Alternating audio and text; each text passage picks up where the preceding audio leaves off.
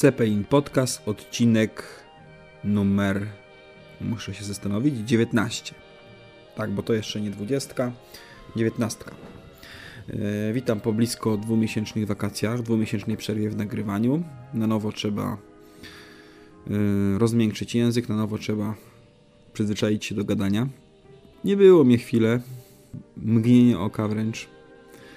E, no i na nowo wracam do podcastów. Na nowo zacząłem słuchać, ponieważ nie miałem na to czasu, miałem inne rzeczy na głowie, parę problemów, którymi e, zaprzątnięta była moja głowa i nie miałem czasu ani my słuchać, ani myśleć o podcastach. Zresztą nie miałem nawet ochoty słuchać i tak jakoś od ponad tygodnia yy, zacząłem słuchać na nowo podcastów, zacząłem się wkręcać w ten nasz świat i, i jest mi z tym dobrze. Tak, jest mi, mi z tym dobrze. Yy, co prawda próbuję cały czas namawiać Adama na yy, Retro Radio. No w tym tygodniu znowu nam nie wyszło. W tym tygodniu znowu nam nie wyszło, chociaż już, już, już, tuż, tuż. A tu nagle walentynki okazało się, że są. Yy, no i nie wyszło. Nieważne. O czym będę dzisiaj mówił? Dzisiaj będę chciał yy, zrobić ten zaległy podcast o, o tym, o czym chciałem mówić wcześniej, czyli o, o pracy celowniczego w bombowcu podczas II wojny światowej, jaką gościu musiał wykonywać robotę. Yy, podcast, który już nagrywałem kilka razy i zawsze pechowo tak się zdarzyło, że gdzieś znikał mi, o czym mówiłem w poprzednim odcinku. Ale jeszcze zanim do tego przejdę, chciałem powiedzieć ym, o tym, że dzisiaj usłyszałem jeden z lepszych podcastów, jeden z lepszych odcinków w tym roku, a był to Kapok i podcast o muminkach. Godaj w swoim odcinku wkręcił mnie strasznie w temat. Yy, zacząłem szukać tych muminków, zacząłem yy, dłubać trochę w internecie, szukać filmów, szukać książek, ponieważ nie mam Akurat teraz u mnie na półce wersji papierowej, ale myślę, że zakupię na pewno e, po powrocie do Polski lub na jakichś wakacjach. Mm, to ściągnąłem sobie wersję e, PDF książki pod tytułem Kometa e, w Dolinie Muminków, jakoś tak.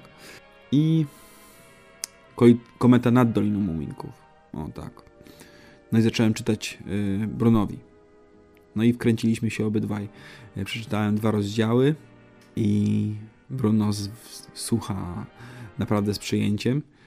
Często mm, próbowałem mu czytać różne inne książki, ale Bruno już jest trochę za bardzo, za bardzo jest dzieckiem obrazu i, i jednak telewizja, telewizor, bajki przemawiają do niego y, silniej na razie niż słowo mówione, no ale staram się to zmieniać. Staram się mu ograniczać coraz bardziej yy, oglądanie telewizji głupich bajek, a staram się wkładać mu kilka słów w uszy.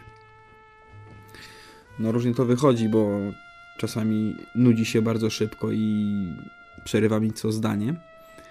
Ale dzisiaj przy tych muminkach słuchał, słuchał dosyć przejęty, więc myślę, że to wypali. To wypali i będę czytał mu dalej.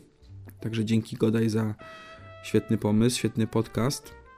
Mm, jednak to jest prawda, że jeżeli robi podcast się z pasją, to może on być o, nie wiem, o rodzajach krowich główien i składzie chemicznym, to i będzie to ciekawe. Tak może się też zdarzyć, że ktoś zrobi taki podcast. Jakiś biolog, biochemik, na przykład Łukasz Lubiński. No, na pewno by miał coś do powiedzenia na temat. Ale dobra, nieważne.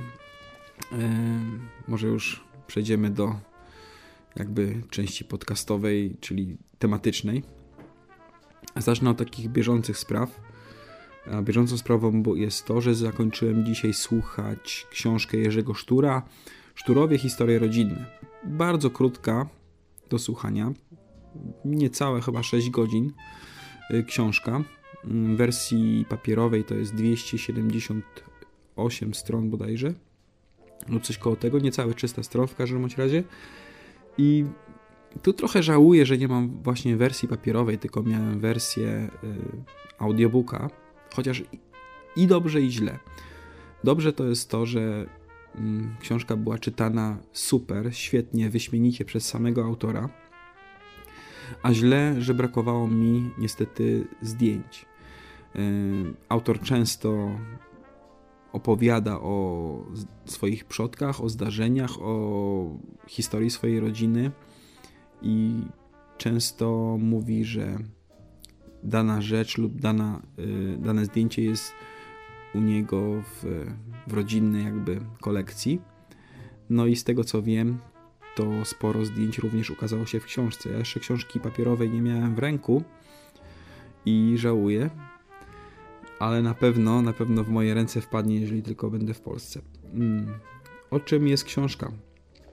Y, książka to historia rodziny Szturów. Historia zaczyna się e, w roku 1879, kiedy pradziadek e, właśnie Jerzego Sztura, Leopold Sztur z e, austriackich winnic przeprowadza się do Krakowa i zaczyna tam życie z, ze swoją żoną Anną Till taka nowa droga życia, przeprowadzka, ślub, przeprowadzka y, i zaczęcie życia w Galicji pod zaborem Austrio, austro-węgierskim, austriackim mm, w Krakowie. I Sztur pięknie to opowiada, pięknie tak jakby mm, naprawdę było to gdzieś spisane, a historia jest y, napisana z takich szczątkowych, szczątkowych informacji, ale fajnie to wszystko brzmi. I przez właśnie od okresu, od końca XIX wieku do czasów współczesnych y, autor opowiada wspaniałą historię swojej rodziny. Lubię słuchać, lubię słuchać e, prawdziwych historii. Lubię słuchać e, historii o prawdziwych ludziach. I wydaje mi się, że każdy z nas, każdy z nas ma jakąś historię. Każdy z nas ma jakichś przodków, o których mógłby opowiedzieć ciekawe zdarzenia, ciekawe historie, niekoniecznie yy, związanych z jakimiś tam znanymi osobistościami, ale jakieś ciekawostki, jakieś yy, rodzinne, tu zgubiłem słowo, anegdoty, można by w taką historię wpleść i będzie to Świetna gawenda, świetna opowieść. Także polecam książkę i polecam audiobook równocześnie. Książka kosztuje, tak jak patrzyłem, sprawdziłem tylko w Merlina, y, bo najczęściej jeżeli kupuję wysyłkowe, to kupuję w Merlinie 38 zł. A y, w audiotece a właśnie, audioteka. Audioteka.pl jest to zbiór Y, audiobooków po polsku i y, jest aplikacja iAudioteka na, dostępna na iPhone'a, dostępna też na iPoda Touch, z której właśnie korzystam i właśnie niedawno zrobiła ta aplikacja uaktualnienie, bo wcześniej były tylko mm, możliwość słuchania próbek audiobooków polskich, a po uaktualnieniu jest możliwość zakupu właśnie od razu z platformy takiej telefonu, e, iPoda. Od razu można sobie ściągnąć e, książkę do słuchania, audiobook. I w wersji właśnie takiej z audioteki najtańsze, najtańsza opcja to jest przez karnet. Kupuje się karnet na kilka książek i wtedy mm, książka Jerzego Sztura, Szturowie, historie rodzinne, wychodzi tylko 21 zł. Także znacznie, znacznie taniej niż wersja papierowa. No oczywiście pozbawiamy się tych zdjęć, ale zyskujemy głos, głos Jerzego Sztura. Gorąco polecam, warto, mimo że krótkie. Drugą książką, którą chciałem polecić, to książka też prawdziwego człowieka, y, Wojciecha Mana, E, Rockman, czyli Jak nie zostałem saksofonistą. Tej książki, tą książkę mam w wersji papierowej, jeszcze jej nie dokończyłem. Jestem w połowie, ale czyta się bardzo szybko. Ja mam bardzo mało czasu na czytanie książek papierowych i czytam tak bardzo przelotnie przed obiadem, w czasie obiadu lub tam, no powiedzmy, w toalecie. Yy, I w bardzo krótkim czasie mam już ponad połowę, ale to jest naprawdę książka na jeden, dwa wieczory. Mm, nie jest gruba, jest, y, ten druk jest bardzo rzadki, taki literki duże, dużo, sporo też zdjęć, jest mm, szerokie marginesy. Także książka nie powala objętością, ale to powala fajnymi, y, ciekawymi informacjami y, z czasów początków polskiego radia, z początków rocka w Polsce, i jak to było w latach 50., 60., 70., 80. i tak dalej, i tak dalej. Jak to było z MDM-em, jak to było z Manem Materną, no dopiero do tego momentu dochodzę i wiele ciekawych i śmiesznych historii można u Wojciecha Mana w tych książkach przeczytać, w tej książce, co ja już gadam, książkach. No dobra. Y, nie skończyłem, jeszcze może taką końcową opinię mm, dopowiem w następnym odcinku, jeśli książkę dokończę. No a teraz y, może główny temat, czyli celowniczy samolotu bombowego, czyli bombardier.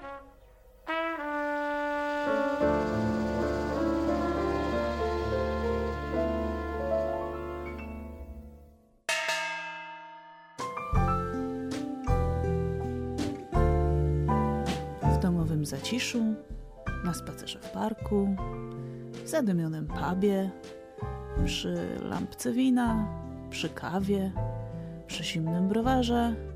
O kulturce porozmawiać można zawsze. Podcast subiektywnie o kulturce. Pogadajmy o filmach i książkach. Sok myślnik podcast.net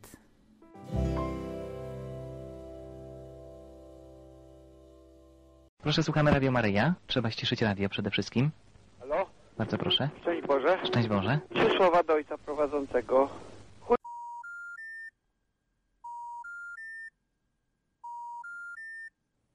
brak sygnału.pl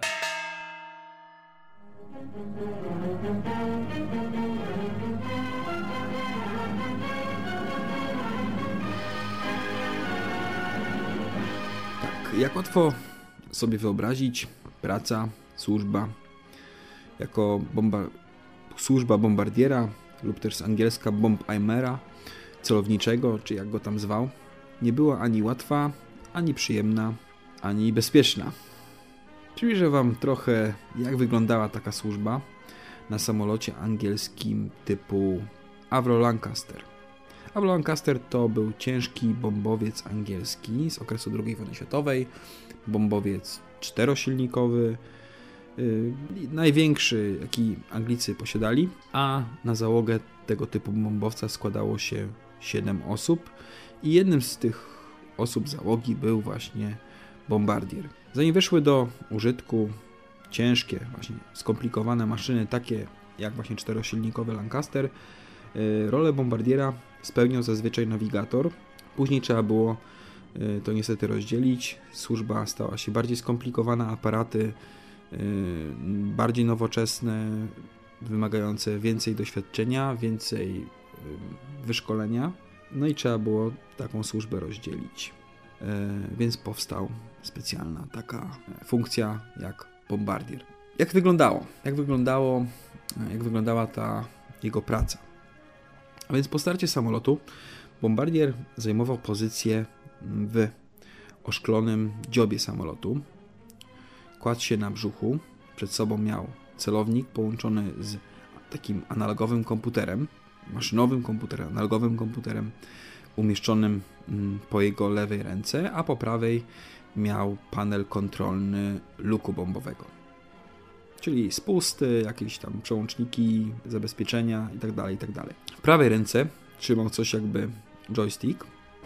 Taki, nie wiem, no, coś w stylu joysticka, w stylu dźwigni, drążek z przyciskiem wypuszczającym bomby.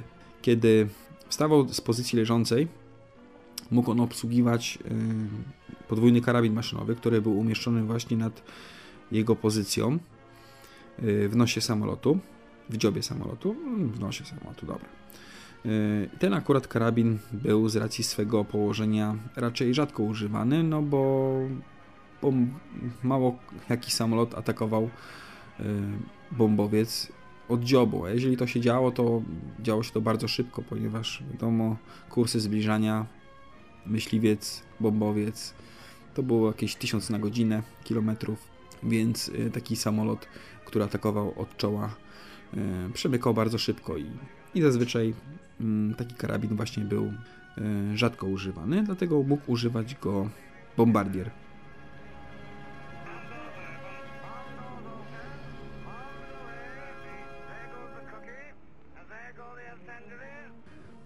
Bombardowanie z tego typu samolotów zazwyczaj odbywało się na wysokości pomiędzy 18 18 tysięcy stóp a 28 tysięcy stóp, czyli tak po naszemu 6 do 8 km wysokości.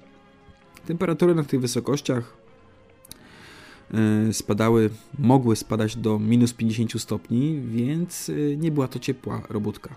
Było zimno jak cholera wręcz. Dlatego Załoga była ciepło ubrana w skóry, kożuszki i tak dalej. Możecie to zobaczyć sobie na filmach.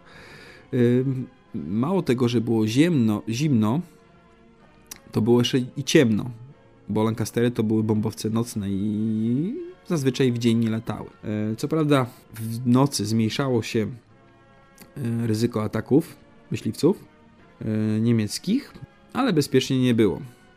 Dochodziły rzadko, bo rzadko, ale silnie uzbrojone myśliwce nocne, wyposażone nawet w późniejszym czasie już w radary niemieckie myśliwce nocne.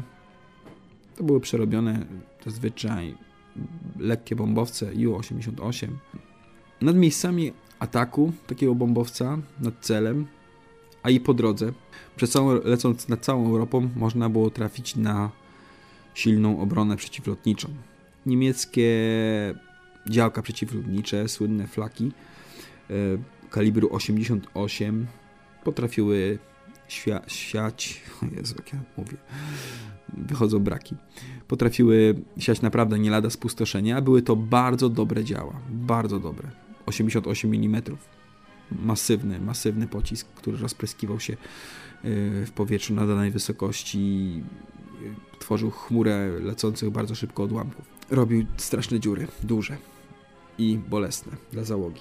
Tak więc e, dochodzimy do tego, że praca bombardiera była zimna, ciemna, wśród wybuchów pocisków przeciwlotniczych, wśród e, latających odłamków dochodziły też pociski myśliwców nocnych. No i w takich warunkach bombardier naprowadzał samolot na cel. Przy prędkości 380 mil na godzinę, z oczami utkwionymi w celowniku, korygował głosem przykazywanym do pilota lot samolotu, aby zgrać ten lot z celem.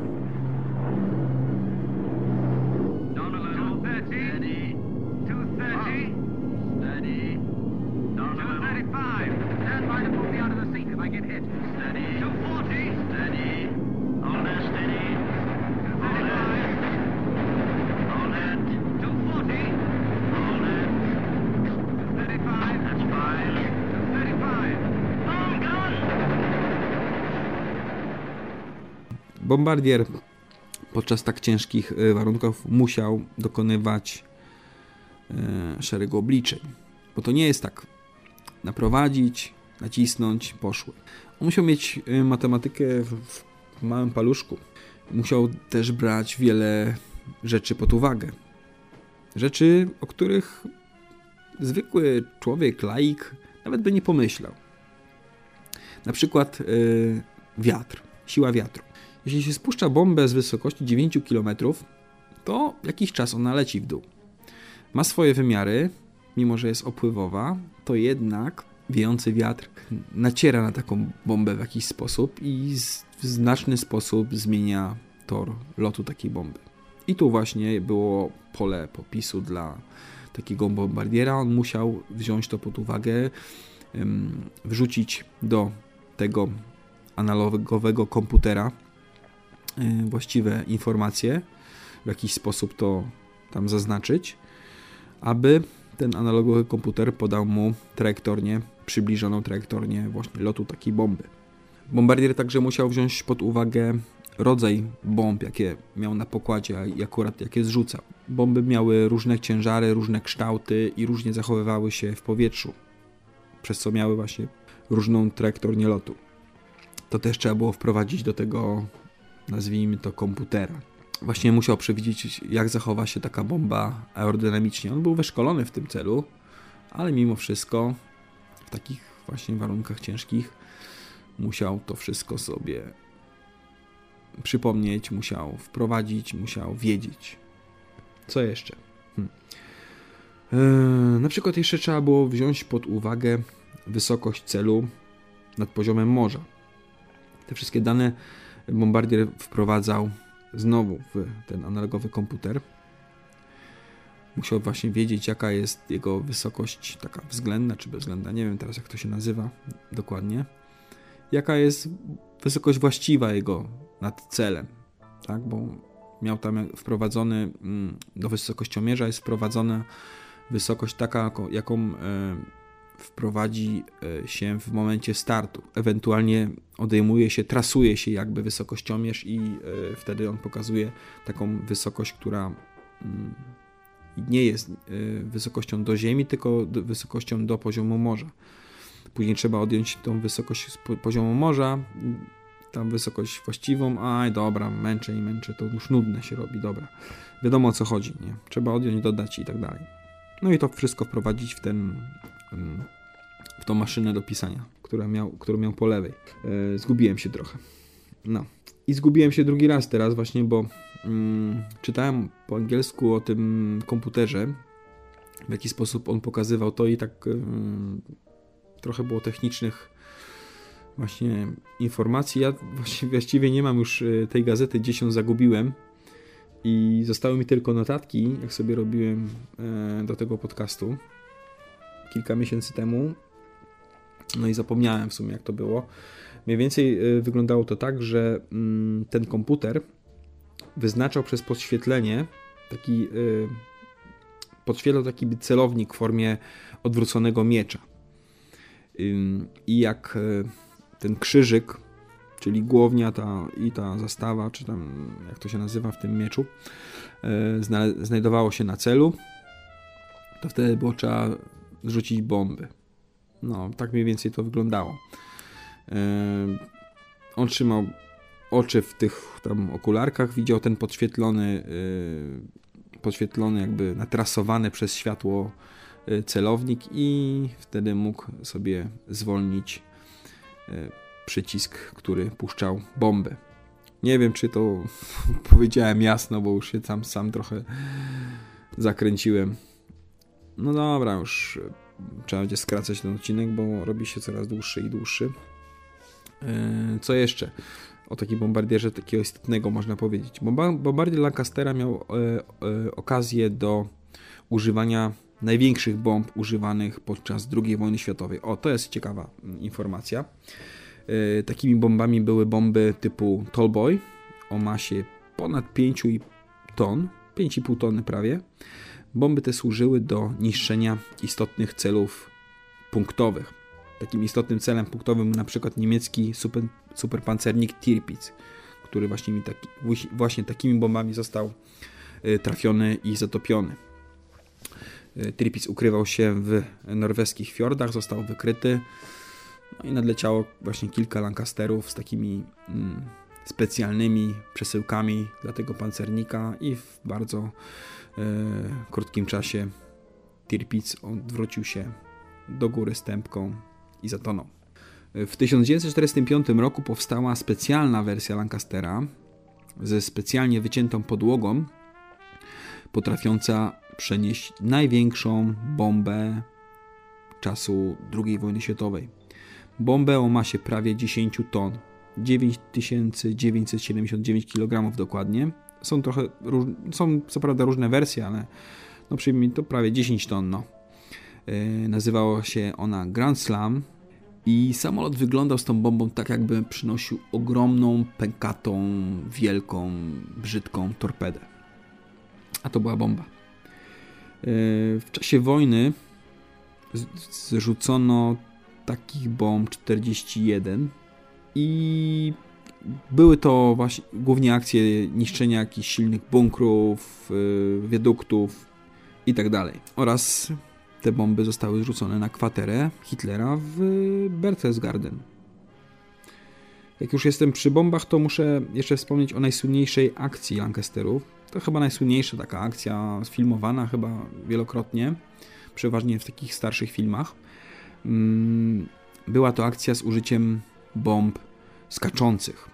Były to bomby e, w postaci jakby beczek, które były wprawione w ruch obrotowy i wyrzucane e, z komory bombowej. Odbijały się później po wodzie jak kaczka, rzucona jak kaczka, czyli jak kamień rzucony po wodzie, taka kaczuszka. Mm, I służyły one do niszczenia tam. I właśnie jeden z dywizjonów, dywizjon 617, wsławił się taką słynną akcją zniszczenia największych zapór na Renie. Potem ten dywizjon nazywali i tych y, pilotów y, Dumbusters i zniszczono trzy ważne zapory wodne w czasie tej akcji przy stracie ośmiu maszyn. No a przez to, że zniszczono trzy zapory wodne, to pod wodą znalazło się ponad 120 zakładów i fabryk, kopalń mm, niemieckich. Także akcja była udana. Y, stosunkowo niewielkim nakładem sił y, zrobiono to, co zrobiono. Bardzo cwanie, bardzo ciekawie, nietuzinkowe rozwiązanie i 120 zakładów, kopalń, fabryk znalazło się pod wodą.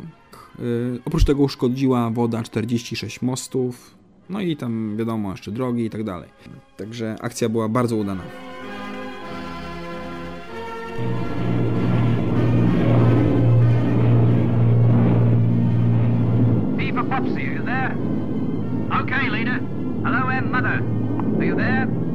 I'm here, leader. Here, leader.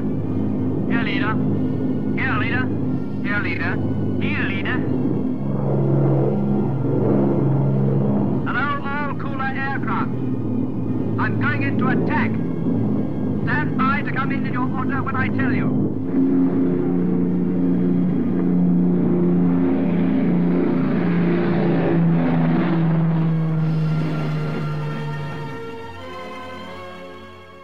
Dobrze, powrócimy jeszcze y, do bombardiera i jego zadań. Y, w czasie lotu, gdy do celu było jeszcze daleko, jego oczy bardzo przydawały się nawigatorowi. To znaczy, y, wyszukiwał on punkty orientacyjne w terenie, w ciemnościach, gdzieś tam na ziemi i był pomocnikiem, asystentem nawigatora. Pomagał mu w trudnym nawigowaniu właśnie w nocy. Obsługiwał on również mm, zrzucanie pasków folii aluminiowej. Po co zrzucano paski folii aluminiowej? E, wielkie ilości wyrzucanych e, pasków, takich folii aluminiowych, skutecznie oślepiało niemieckie radary. E, Niemieckie radary głupiały, bo takie, taka wolno spadająca do ziemi folia aluminiowa, kłę- kłęb, który rozprzestrzeniał się po wyrzuceniu, e, odbijał właśnie sygnał radarowy.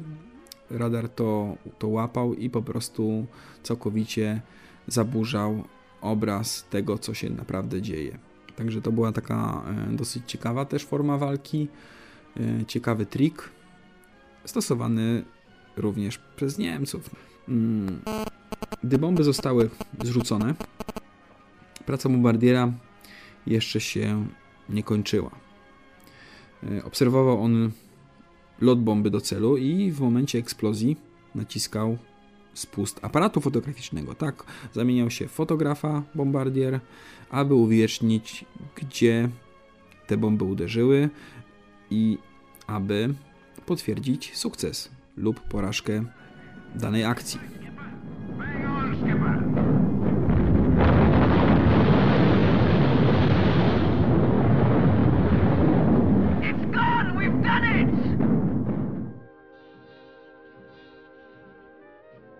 Sprawdzał on też komorę bombową, ten bombardier, yy, w czasie, gdyby jakaś bomba została przyblokowana, coś się działo nie tak, gdzieś tam się zaklinowała i nie została wyrzucona, trzeba było taką bombę zabezpieczyć, aby można było bezpiecznie z nią wrócić na ziemię. Yy, no tak to mniej więcej wyglądało w tym wojennym czasie. Już nie wiem, co tutaj wymyśleć. Yy, myślę, że dosyć dużo powiedziałem, dosyć Wam przybliżyłem pracę takiego bombardiera. Nie wiem, czy ciekawie. Robię to po raz trzeci, już nagrywam po raz trzeci i mimo, że trochę czasu minęło od tego, gdy nagrywałem to po raz pierwszy, to już jestem trochę znużony tematem i nie mam tej takiej pasji w opowiadaniu. Mm, no, ale jako taką myślę, że przybliżyłem. Mm, mm, jeszcze chciałem taką podać informację, że jeśli ktoś by chciałby doświadczyć na własnej skórze, jak wyglądało życie i praca takiego bombardiera, to jest taka możliwość. Jest taka możliwość. Teraz dokładnie nie dam, nie mam adresu, ale w Lincolnshire jest e, gotowy, zdany, zdatny do lotu Lancaster i za pewną opłatą można e, odbyć tak zwany taxing. Na czym to polega? Polega to na tym, że wsiada się do samolotu, napotyka się zało- spotyka się tam człowiek z załogą, załoga opowiada, odpowiada na wszystkie pytania, można wszystkiego dotknąć, na każdym miejscu się usiąść. Następnie zostają odpalone silniki w danym bombowcu i wyruszamy na tak zwaną przejażdżkę po polu startowym. Można wtedy wyczuć się w te wszystkie wibracje, posłuchać jak brzmią te cztery wspaniałe silniki i poczuć ten dreszczyk emocji, wczuć się w to, jak to by było, gdybym e, był w załodze bombowca w czasie II wojny światowej. Myślę, że ciekawa, ciekawe doświadczenie. Nie wiem, czy warte tych pieniędzy, bo ja chyba bym nie dał. Bo to jest, e, teraz już dokładnie nie pamiętam, ale to jest chyba cena około 200 funtów za takie półgodzinną, za takie półgodzinną przejażdżkę.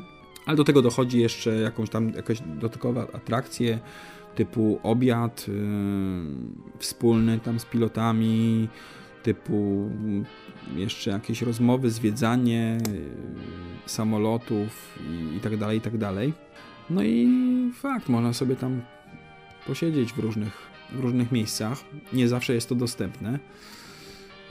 Na niektórych airshow można wejść do do, do, do, do, różnych samolotów za dodatkową opłatą znacznie mniejszą, to jest, to jest rząd 5-10 funtów. Wiem, że często jest otwarte właśnie e, latająca forteca. Na pokazach Duxford można sobie właśnie za jakąś drobną opłatą wejść i posiedzieć w środku, z tym, że tam wtedy już się nie odpala silników. No i to jest właśnie to, to jest właśnie yy, ten minus. Tu jednak czuje się te wibracje, jedzie się dosyć szybko po tym e, polu startowym. Można te buczenie posłuchać, e, tą pracę silnika i naprawdę odlecieć w myślach w lata 40. Dobrze, myślę, że na tym zakończył dzisiejszy odcinek. Mam nadzieję, się, mam nadzieję, że się podobał. Mam nadzieję, że za bardzo się nie zawieszałem. No to zobaczę dopiero w montażu. No i do usłyszenia. Pozdrawiam wszystkich słuchaczy, podcasterów, podcasterki, słuchacze i słuchaczku, słuchaczki. Słuchacze i słuchaczki. No tak. Dobrze, cześć.